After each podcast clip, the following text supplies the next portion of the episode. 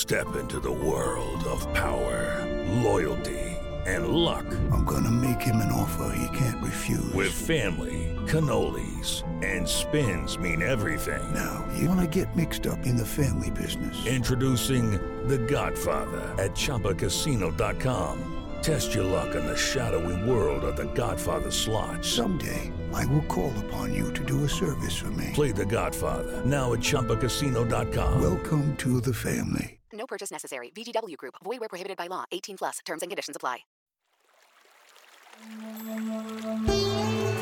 Hi, everyone. I'm Deb Flashenberg. Welcome to Yoga, Birth, Babies, a podcast produced by Prenatal Yoga Center.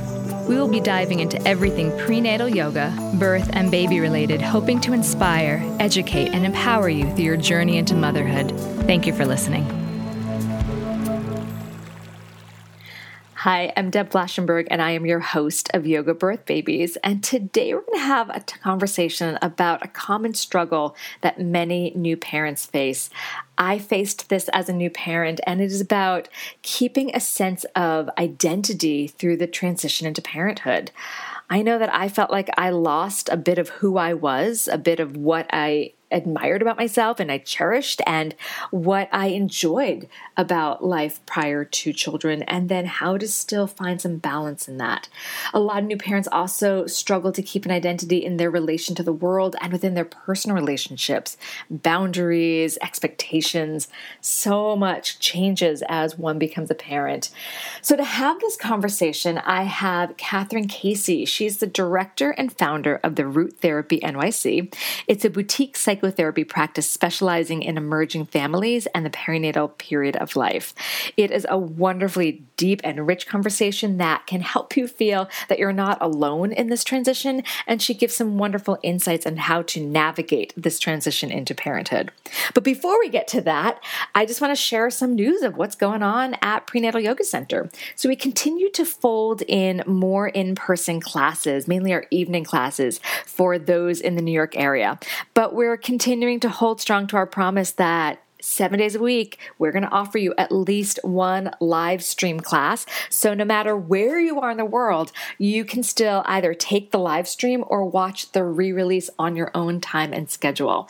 We have opened up the doors to PYC well beyond those that can attend in New York City, and it is such an honor to be part of your lives as you move through pregnancy and parenthood. So thank you for continuing to show up for PYC, and we will continue to show up for you.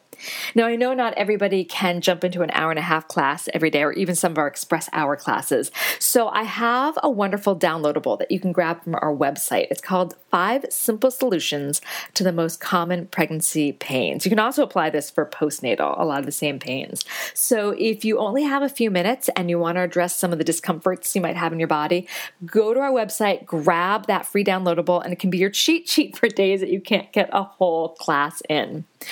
Also, I want to thank those that have, le- have been leaving ratings and reviews. It's helping people find the podcast. So, thank you for those that have been doing that. And if you haven't, if you can pop open over to Apple Podcast and leave a rating and review and share with me what you like about the podcast and any ideas that you might have for future podcasts. I'm always here to support you as a community.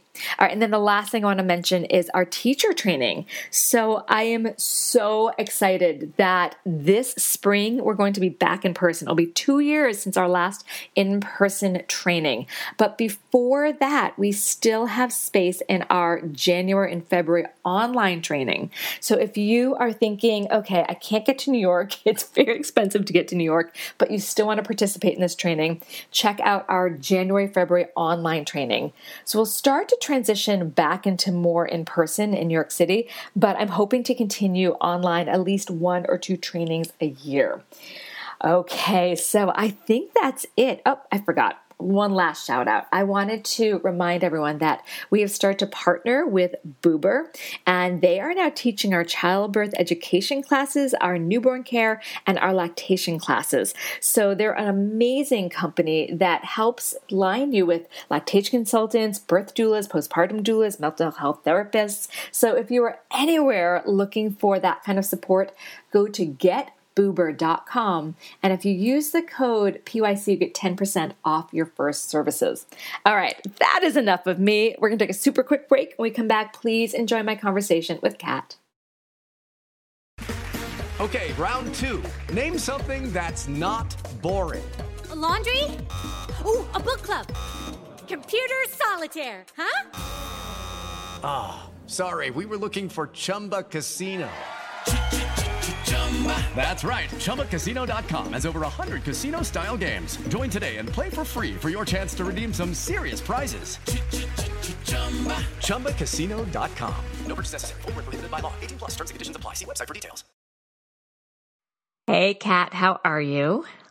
Hi, I'm doing well. How are you? I'm doing really well. It's really fun that I'm going to dive into this conversation with you when I see you in a very different role as a yoga student. So I'm yes. excited to get to learn more about this side of you. You've talked about your practice as a therapist and you know, as I know you do and I've seen, you know, your online stuff, but I've never really picked your brain on this. So thank you for being my guest.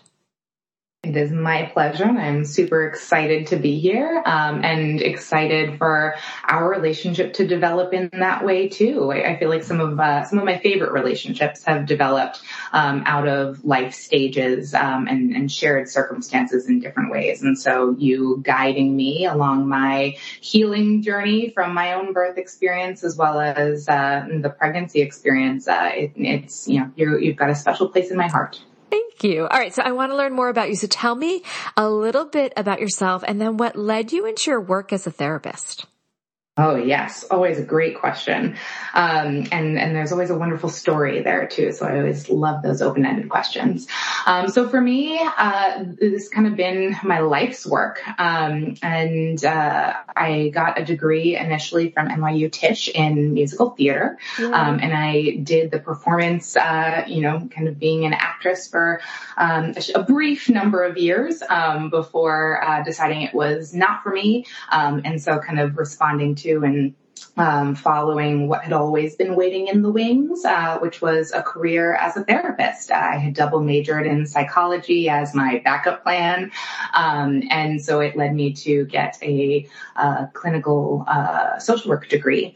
Um, and I began working initially in addiction treatment, um, and through that work, I really um, honed in on the issues uh, that I like to treat. And I am a very intuitive person, so um, I kind of have always led um, from what felt right. Um, and then that led my curiosity to explore, you know, what's the research that's supporting this? You know, what's the certification that's aligned with this?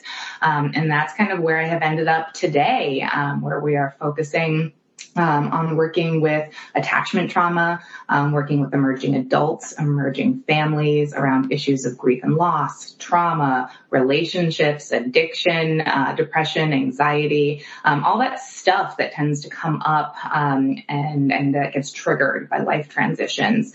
Um, and in my professional growth, um, I started working in agency settings, uh, got a lot of exposure, and, and really cut my teeth working with serious and persistent mental illness um, and then moved into private practice and uh, and now uh, have that practice has grown and, and we're super grateful um, to have the support um, of a team and so we have a group group practice the Root Therapy NYC. That's really exciting. I didn't know your background was in musical theater. I should have. I feel like, I feel like maybe that's why we connect. I too am a former musical theater person with a degree from a music conservatory, much like yours. So, yes. oh, now I see that connection. And I, I actually have a soft spot for social workers. My husband is a social worker who also works with addiction and in an agency and private practice. So I definitely feel like that's why I pick up on your vibe quite a bit. All right. So I'm very excited about the topic you suggested, the process of realigning a new parent's identity and relationship to the world and with personal relationships. Wow. When you or someone on your team proposed that, I stepped back and I thought, there is such identity shift and how one as a new parent relates to their new role as a parent, relates to the world and the expectations of them and kind of the thought upon mother father role or parent role. So this is this is exciting. So I guess we should start kind of from the beginning of let's talk about matrescence. What is what is it? What does it mean? Yes. Um, this is actually just in my own experience. I kind of hate this word, but oh, um, interesting. Tell me why. I don't know, um, but but I've been uh, kind of ex- in my in my training in perinatal mental health. Uh, you know, I kind of glazed over it. So I actually, you know, when when you were bringing it up again, it was like triggering something in me. Oh. So I oh. definitely have some some stuff to explore there. Um, maybe it is the connection, right? That that the term develops out of uh, out of the idea of adolescence, right? We've got these enses. Um, maybe it's the idea of like birthing a mother, you know, versus birthing a, a parent, parent, right? Kind of, you know, that, that gendered piece. Um, I'm not entirely sure, but either way, right, the definition is, right, the, the birth of a mother. Um, and, and what does that mean? And certainly I do think for a birthing parent, um, there is a very unique experience of, of, the body transformation that you go through um, in your in your pregnancy journey um, and in you know the the perinatal period. Um, and and I also just recognize too, right, that when when we're looking at the less physical elements, um, and and we're kind of looking at the the birth of a parent, um, there is so much that's happening in your brain physically, right? Um, but then there is so much that's happening psychologically and with identity, um, and so I think uh, maybe part of what I you know am reacting to with that is kind of the um, the limitations of the term, uh, mm-hmm. limiting it only to mothers, um, when truly, you know, this aspect of it, uh, the the elements of identity um, and all of the areas of life that that connects to, uh, you know, really do impact not only the birthing parent but also the birth partner, mm-hmm. Um, and and also right the the larger systems that we interact with. Right, the birth of a grandparent is very different than the birth of a parent, and attachment trauma, right, another life transition that can be triggering. Um, you know, I, I've worked with folks who um, had done a lot of work, right? The back in the 80s and 90s, those books, um, you know, how how to parent your three year old, your four year old, all those. I, am getting the titles incorrect, but um, but the you know there was a there was a interest in uh, in self healing and in developing parenting skills through you know the, these uh, cultural book series.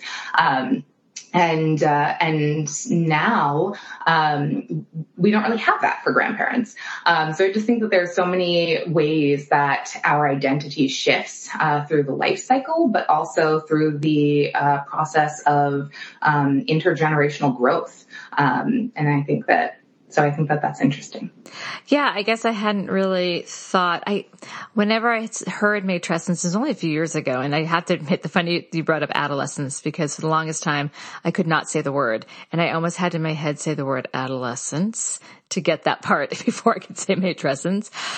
I guess you're right. I hadn't really thought that it was specifically mother. I thought it was more just the transition into parenthood. I didn't really understand the the the root of it was just uh, was so gendered. So thank you for pointing that out. Um, I'd love to talk a little bit about kind of taking the broader view of not just mother but parent.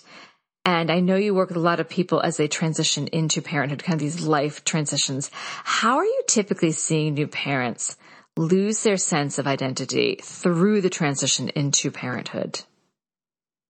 Mm, there's so much here and it's such a broad question and I will, I, I like to think on the spot. And so I am, you know, processing and as, as I am sharing with you.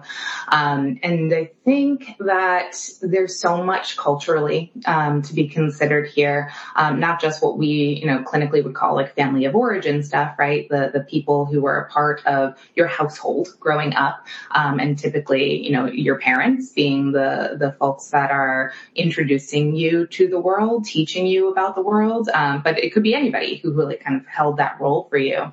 Um, but also a larger community and society, what the media tells us, right, about what it means to be um, a mother, what it means to be a father um, and how um, how that interplays with what it means to be a woman or a man, right? Like again, like we're we're in these kind of boxes in a way, um, and so I think that um, especially in this time, right, where uh, we culturally are um, finally making space for the in between. This is what we in therapy have been doing for a long time, right? Like black and white thinking. We want to find that grayscale, and we have this grayscale that we're starting to make more space for when it comes to you know gender identity, um, holding more space for diversity, um, and having more empathy for it. And I think um, that that um, is wonderful, but it's new.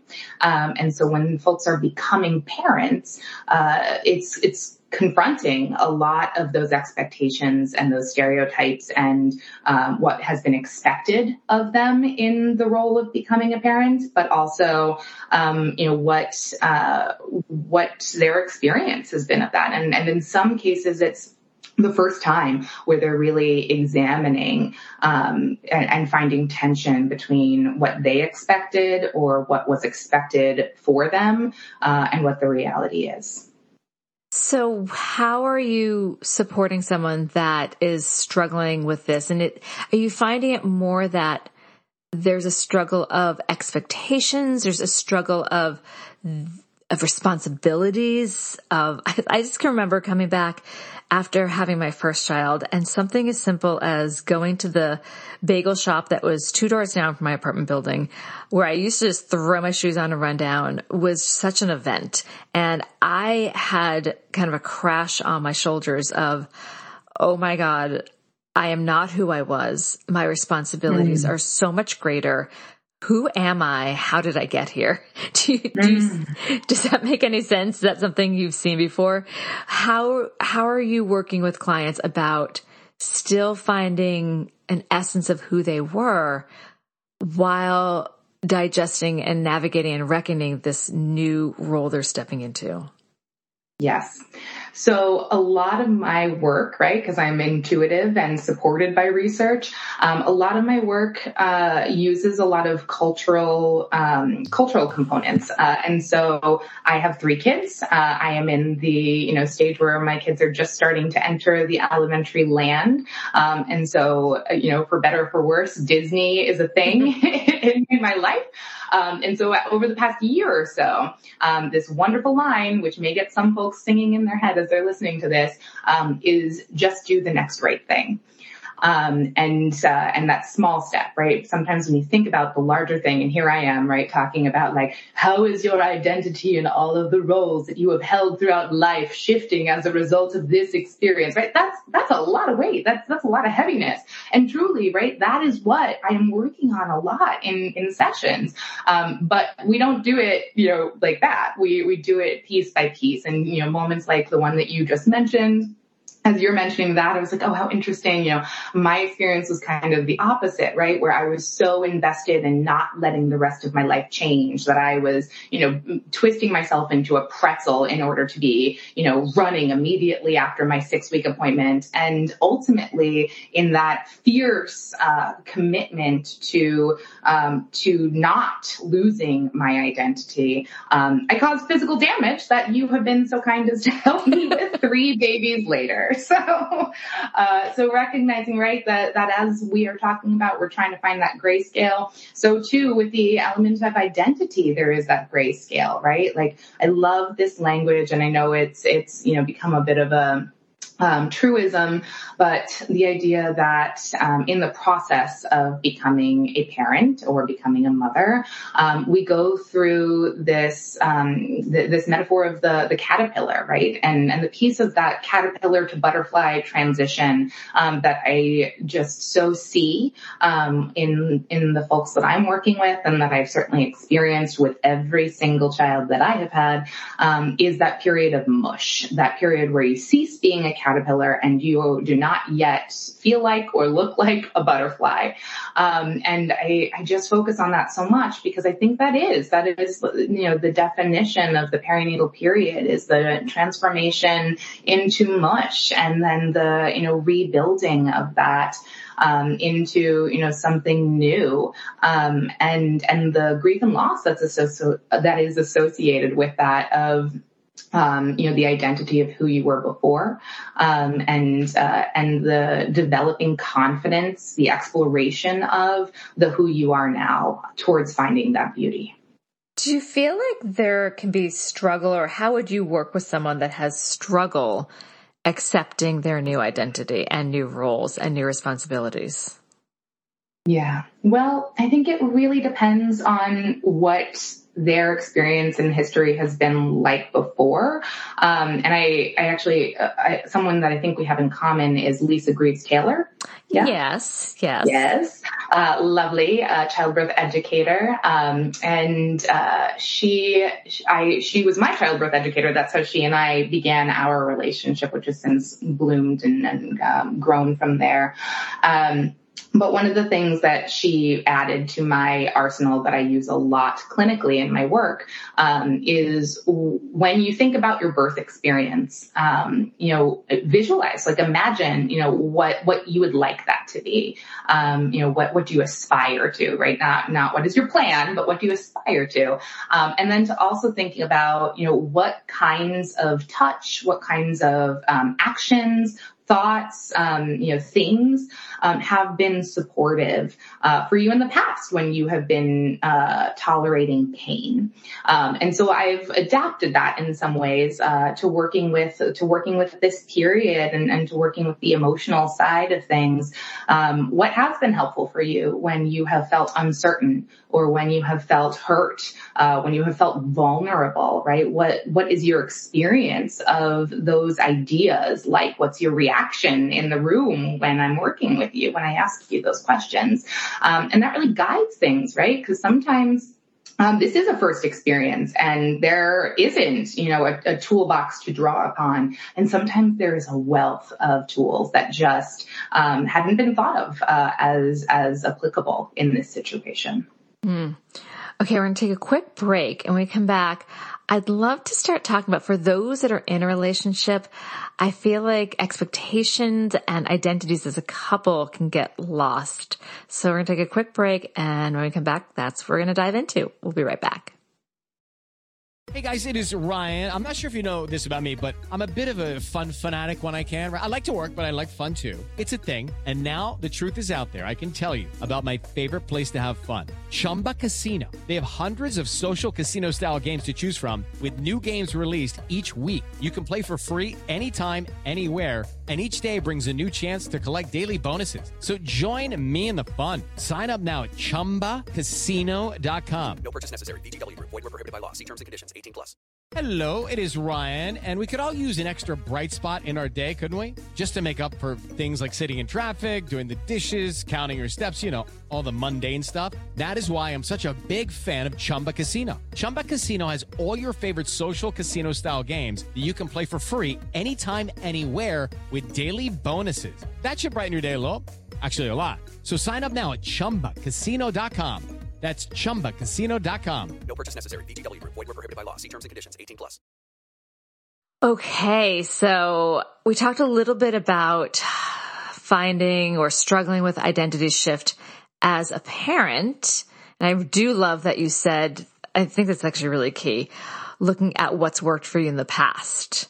I had, I honestly, I've had this conversation or something similar with many people, but somehow I don't feel like I've heard that.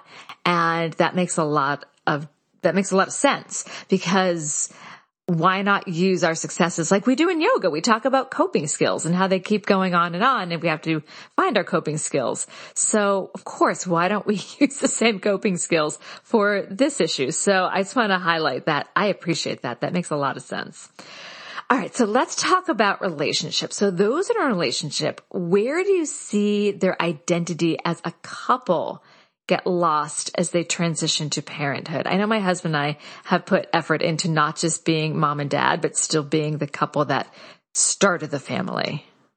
Mm, hmm um, I don't know why, but the, I don't, and what musical is this coming from, but the idea of like timing, balance, right? Like, I mean, the, these, these are the things. Um, the, and, and just as you're saying, right? Like taking the time and, and being mindful, um, prioritizing, right? Your relationship. And I think that's one of the things that's so challenging, especially for, um, parents who are going through, uh, subsequent pregnancies and, and, uh, and perinatal periods, right? Because there is a system and you're responsible for your individual needs, for, you know, supporting the needs of your, you know, of your partnership, of your romantic relationship, of your partner, of your kids, right? And, and just as I'm describing them, I can imagine it's getting a little overwhelming.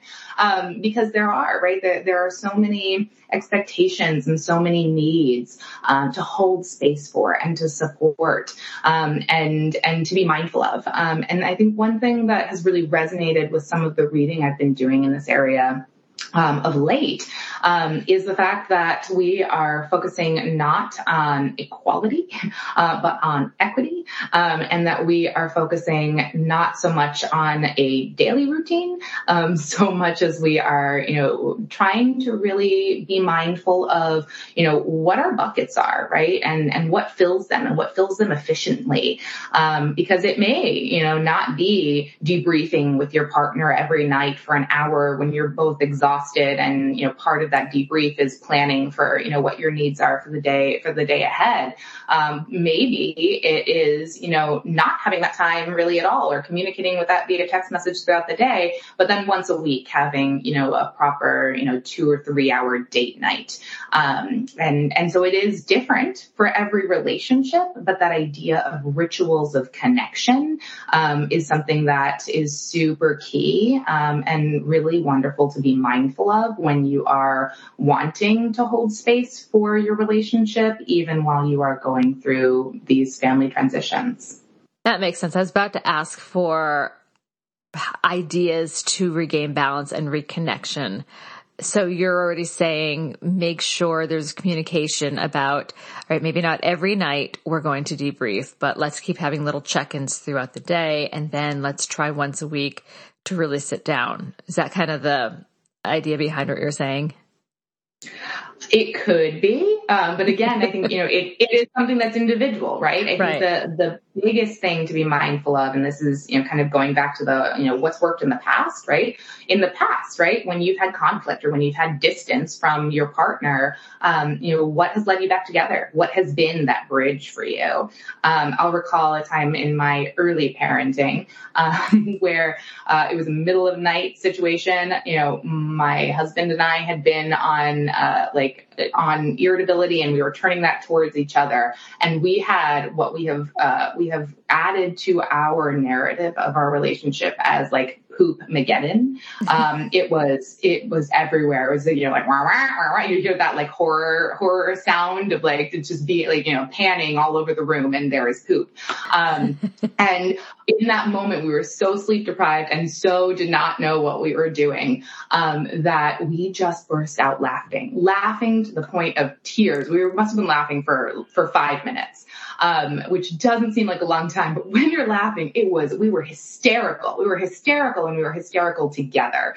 Um, and that, that humor, that moment, um, of, of just acceptance of the situation we were in and mindfulness of the present moment, um, was, was something that was a real strength for our partnership. Mm-hmm. Um, but that doesn't mean that that's what's going to work for everybody, right? So being able to kind of look back on, you know, what has broken the tension when you have been in a gridlocked argument or um, you know what uh, what were some of those early conversations like um, in in getting to know each other, right? And and the curiosity about each other's worlds. Uh, I I'm sort of I, am in I've done a lot of training in Gottman couples therapy, um, and within that space, uh, they talk about building love maps, which really means attuning to your partner, your partner's needs. Um, the way that you know a lot of new parents are you know really researching and, and figuring out how can I how can I learn about my kid's needs? How do I know when my kid is sleepy? How do I know when when they're hungry, right? Listening for those different kinds of cries,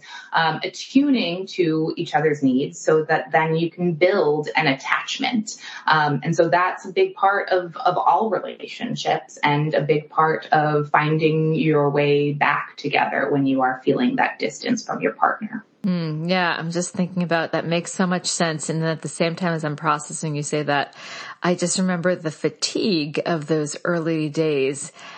And would one have the brain power to put the energy into your child and then also be like, okay, let me think back to the relationship. It sounds, it sounds helpful. Um, I question my own capability if I'm that tired.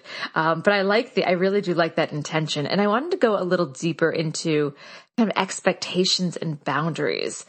What kind of work, and I guess you were saying this already, like that love map of thinking about conversations and connections you had and what worked earlier. But what other kind of suggestions do you have for those that are in a partnership to do ahead of time so that you can set boundaries and I guess you could say roles and expectations before the baby arrives?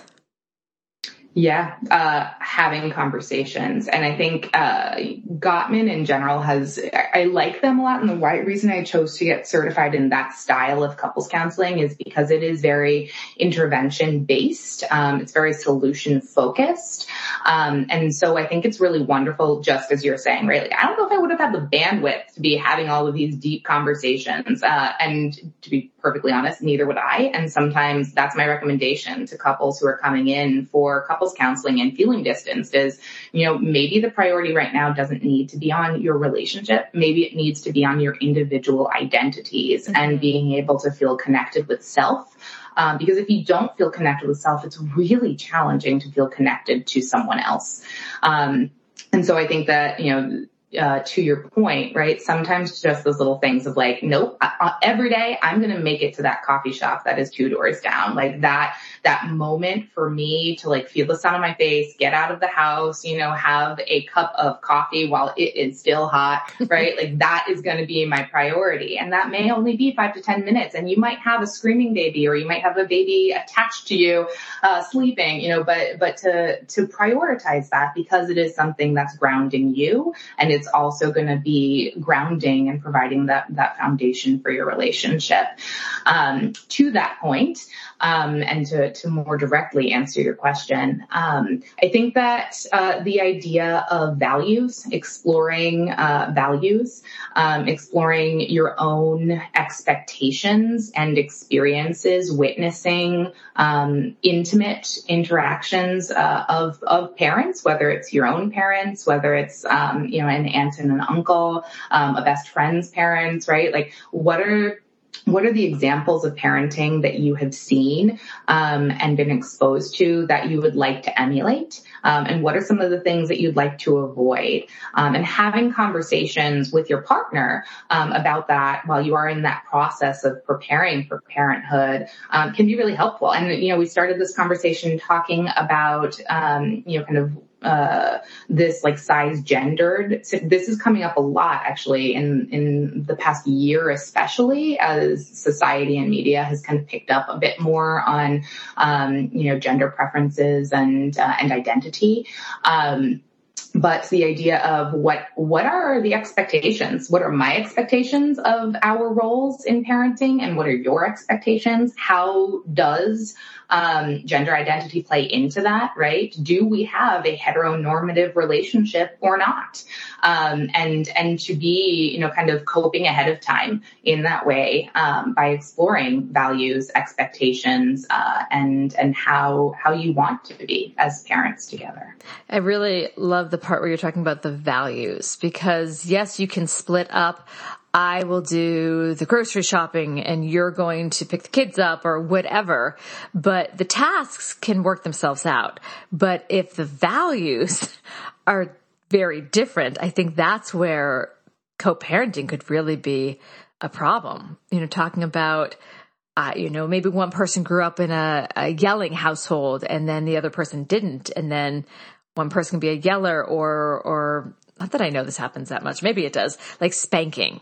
You know, when I was mm. growing up in the seventies, like there was, we, we got threatened with spanking, but now, you know, at in 2021, we, we don't spank, you know, and my husband and I agree with that. So I could see that if one's values, and it can even come down to like, food choices and oh you can let the kids stay up till 10 but i'd rather the child go to bed to at 8 you know a lot of those values do, I think, need to be worked out or aligned, or I could see turbulence down the road. What are your thoughts? Mm-hmm.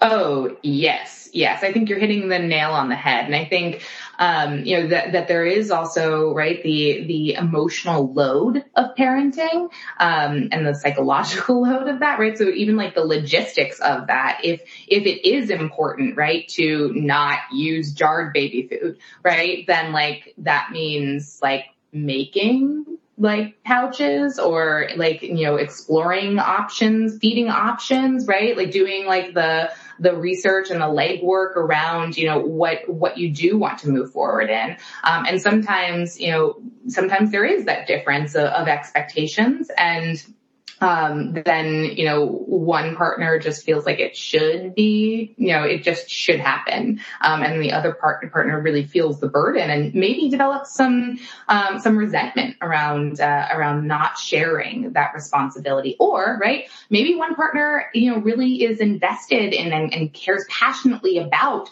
those kinds of questions. And the other partner is very cool to take a back seat in that way. Um, and, and to support, right? But then that partner who, you know, is maybe a little bit more type A, maybe a little bit more, um, you know, wanting to feel in control of situations also is feeling overwhelmed, um, by everything that they have chosen to take control over.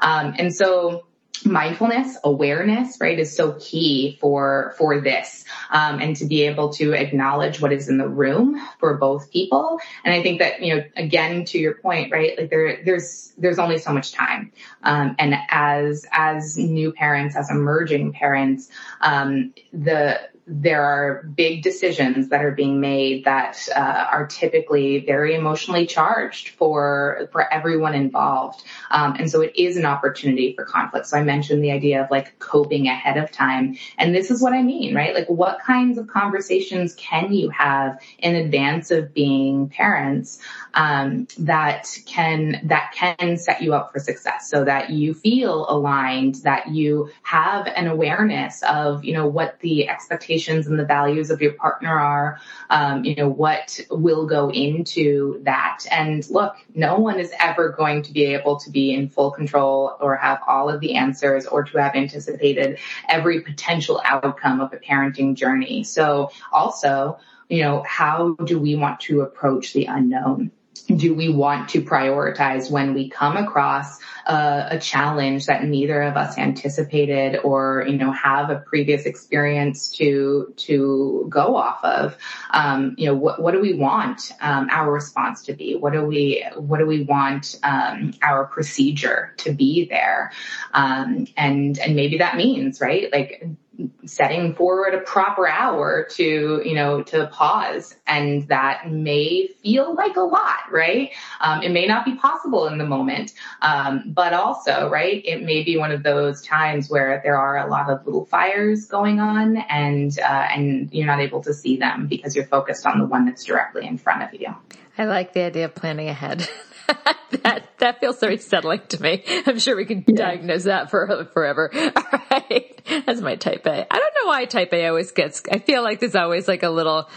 And I am very type A, but I often feel that I almost have to apologize or people like, oh, the type A's. I'm going to stand proud as a type A who likes to plan ahead of time. So with that, how can you, how can someone on an individual basis. So we talked about as couples on an individual basis, prepare for the huge shift into parenthood ahead of time.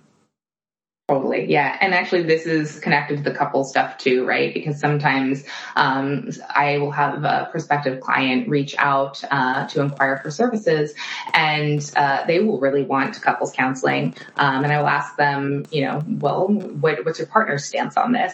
Um, and they're like, oh, well, you know, I'm, I'm working on convincing them. Um, and there really is a limit to what we have control over, uh, when we introduce the needs, um, and the, uh, willingness of others. Um, and so sometimes it is about, um, you know, what, what do I have control over? Um, and, and how can I accept that which I do not have control over? So that in and of itself is one thing, um, to be mindful of, um, and to develop some awareness of if that's present, uh, within a relational space.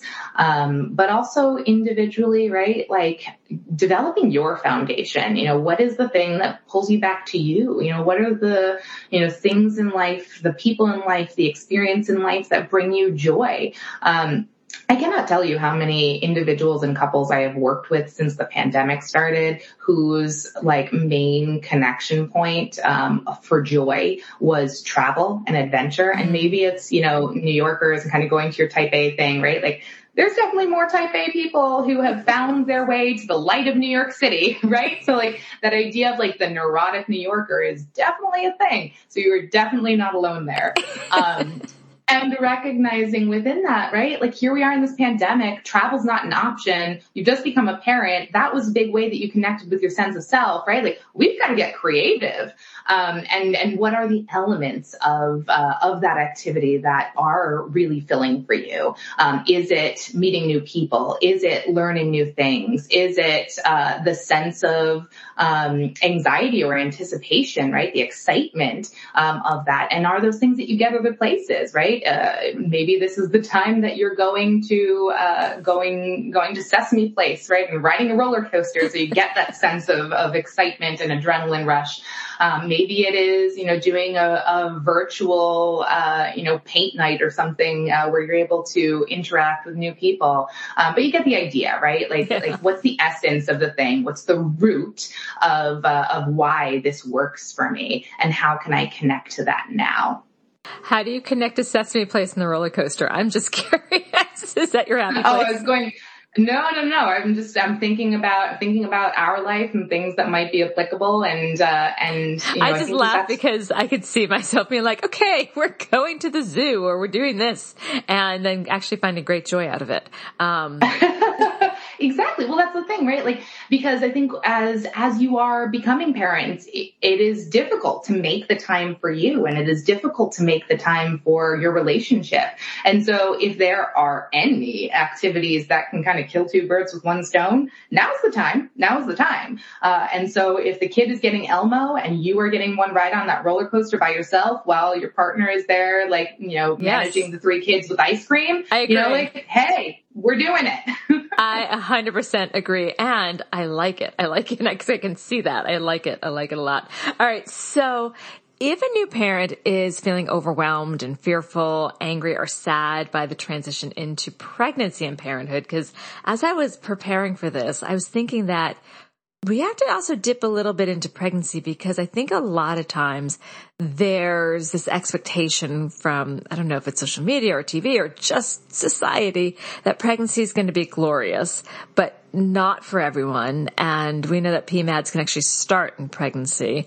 So if someone is having a lot of those challenges through pregnancy and parenthood, what are some coping skills they can use to help them self-regulate from some of these big emotions?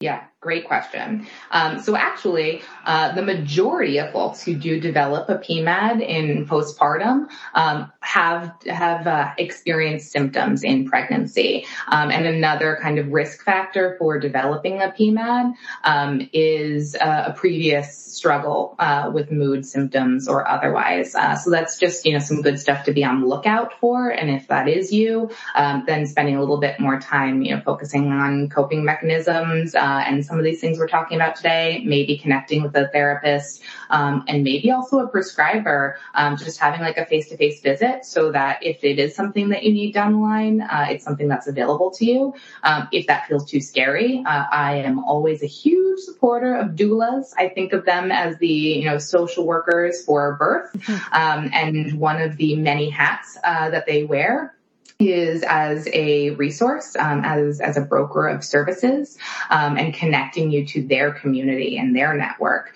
um, and that can be that can be you know such such a such a lion's share of resources and wealth um, because you don't know, right? What what your experience is going to be. There is uncertainty inherent in that process, um, and so being able to tap into that um, is is really important.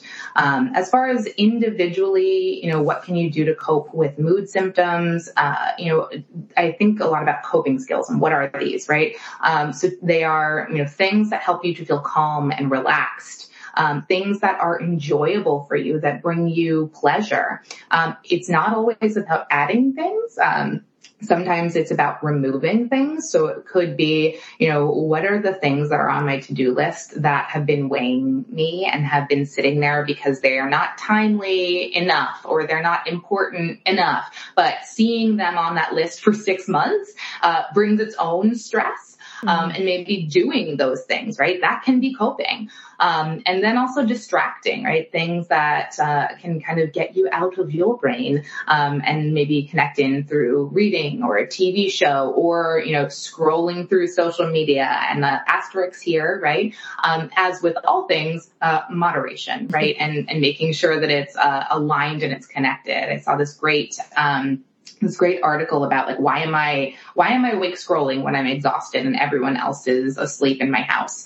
Um, and and this connecting very much to that idea of identity because this is the only time yes. that I get for me, right? Um, and and I I think if we were to ask, I'd do this too, right? If if, if I am to ask myself, um, why am I doing this, right? Um, is this how I want to connect with myself? Um, no is my answer. And it's the answer of a lot of folks that I ask, you know, and I think that that's something to be mindful of, you know, and sometimes it's, yes, I do. I just want to distract myself. I do not have any energy. I'm totally tapped out and like just seeing the postings of a few of my friends is making me feel connected enough in five minutes or less. Um, and if that is it, great. But if it's like 20 minutes and it's mindless scrolling and you don't feel any more connected to yourself after completing that than you did before, then maybe tomorrow you might want to try something different. Do you think that, because I can totally relate to everything that you're saying, that it's many times when I finally get my son to bed by like 8.45 or 9 and then i'm usually fast asleep by 10ish because i wake up super early. But even on the days where i'm like falling asleep at 9 i kind of push myself to stay awake. So i'm like this is the only time for myself. And usually i'm reading or watching a show but sometimes i am scrolling. And i find that i'm scrolling because i want to appreciate that I'm not having to do anything for anyone else. But sometimes I think I'm scrolling just, it's almost like, um, an anxious tick of like, oh, I just got to do something. I got to do something. Do you find that with people too?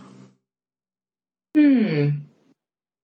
I am, I think the answer is yes, but I could use a little bit more.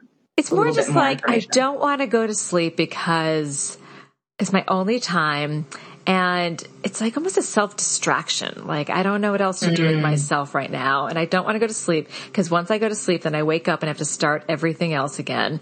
But I don't have the energy to really put into keep reading something that takes more brain power. So it yeah. could just be a distraction because once I go to sleep, then I start my day and there's the parent responsibilities. And I'm not trying to turn this totally. into a therapy session. It's more just when you said that, I'm like, oh, I totally relate to that. Well, no, and I think a lot of people do. Um, and, and I am, you know, as I'm thinking of how to respond to it, I, I am, right, kind of drawing upon my own experiences with the same thing. Um, and I think one thing that, that has been really interesting to me, um, in the work that I do is, uh, just having an appreciation for, um, executive functioning um, and for you know time management skills um, and and how how challenging it is for folks who are you know are, uh, don't feel as confident or as strong in these areas to balance and to navigate all of the different pulls on time in in that period of of early parenting and beyond. Um, and I think that, you know, that's, this is a big part of that, right? And is, is that negotiation and, and negotiation is such a key part of, um, of being successful in relationships, um, but also in, in balancing your own responsibilities and, and the things that you want and you need to be in your life. Um, and being, being able to connect them back to that idea of values. Um, so yes, right. I do need some time for me, right? To go back to your example. Um, I could scroll right now, even though it's 9 p.m. and I'm super exhausted. But um, I don't know that it will feel super fulfilling. Um, it didn't last night.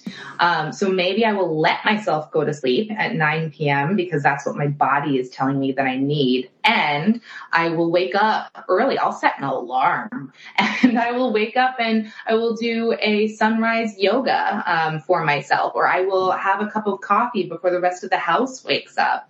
Um, you know, being able to really balance your own needs. And part of that means being able to articulate um, and to communicate your needs. And honestly, I think this is a really big uh, big point to highlight and emphasize uh, within all of what we're talking about today, right? Is being able to know yourself, right? Having that sense of identity in the first place to be able to um, to advocate for yourself, to be able to um, you know feel rooted and grounded in your sense of self, and to be able to um, communicate what you need. And and partly that's just communicating what you need with yourself. Mm-hmm.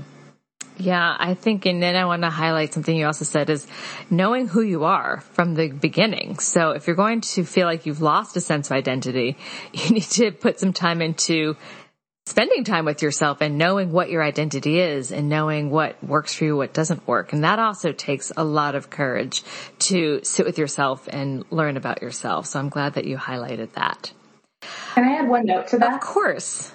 Um, so a friend of mine was recently reflecting on another friend's uh, uh, marriage, uh, which is, you know, happened in, in the period of the pandemic and, uh, you know, kind of the should we, shouldn't we, should we just do a courthouse versus, you know, should we, you know, wait and, and have a, you know, have a wedding celebration like, like I had imagined. Um, and her point was, you know, the, the wedding planning process is not just, um, about the wedding. Um, it's also setting a foundation for how you're going to navigate um, your relationships um, moving forward and how you know you're going to navigate uh, and negotiate within your within your partnership.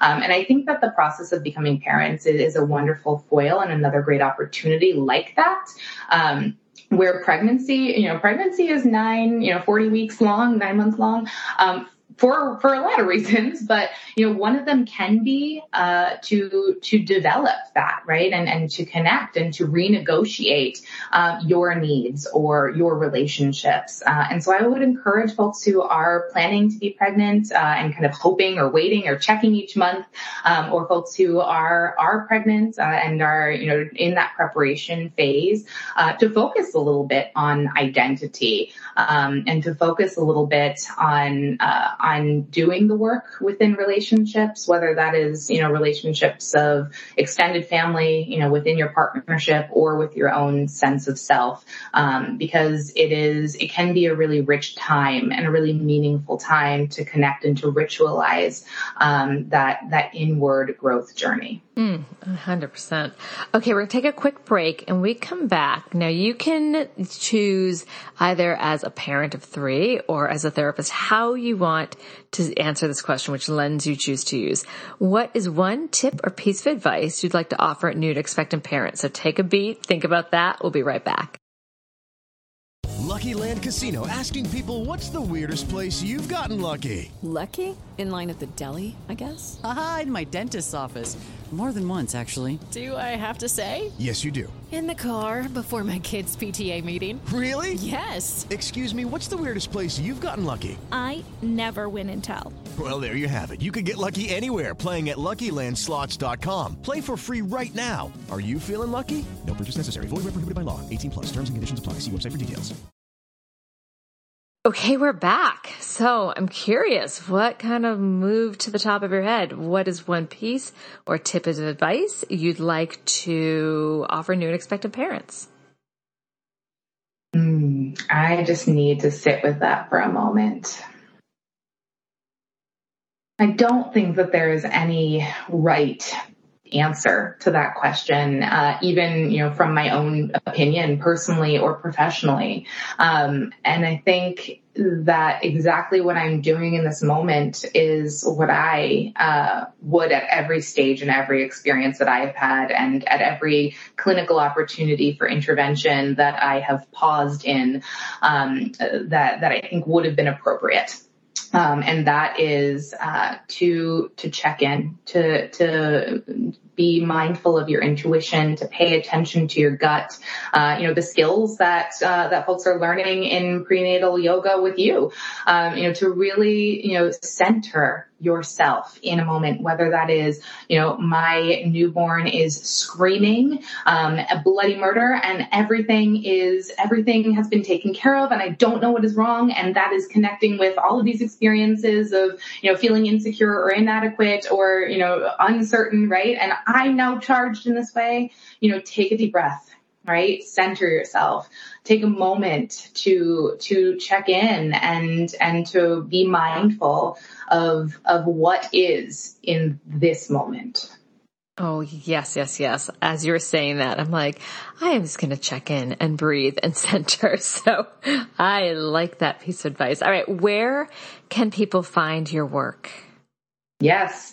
Well, uh, we pre pre pandemic we had offices in Astoria and Flatiron. Um, we are hoping to be able to reopen those for in person services um, in 2022. Uh, right now, everything is virtual, um, but we do offer a wealth of resources uh, for folks who are in this emerging parenthood and emerging adulthood. Right, all of this identity stuff. Um, a wealth of resources, uh, group supports uh, skills groups, um, as well as individual and, and family counseling. Um, and we, we've been growing with the families that we have served over the past 10 years, uh, and growing the services to adapt and to hold that space, um, so that folks can connect with our family of care, um, as they are supporting and growing their families. Um, and so we are New York City based. We do have clinicians who are licensed in other states if that is something that folks are, um, are needing. Um, and one thing that I love to offer to this community um, of, of emerging parents is is support in brokering services. So um, if you know you're feeling like that doesn't sound quite right, but I do connect with this need and I do have this need, um, you know, don't hesitate to reach out um, because we are always willing to help connect folks to care. Um, so we are you know on Facebook, we are on Instagram, the Root Therapy NYC, and we are here to support that journey. Oh, this has been such a wonderful conversation. Thank you for taking this journey with me and diving deep. I really appreciate it. Yes, absolutely. Thank you for having me. You're welcome. This has been an episode of Yoga Birth Babies, produced by Prenatal Yoga Center. You can catch us on Facebook, Twitter, Instagram, and Periscope. I'm Deb Flashenberg. Thanks for listening. With the Lucky Land slots, you can get lucky just about anywhere. This is your captain speaking. Uh, we've got clear runway and the weather's fine, but we're just going to circle up here a while and uh, get lucky. No, no, nothing like that. It's just these cash prizes add up quick. So I suggest you sit back, keep your tray table upright, and start getting lucky. Play for free at LuckyLandSlots.com. Are you feeling lucky? No purchase necessary. Void where prohibited by law. 18 plus terms and conditions apply. See website for details.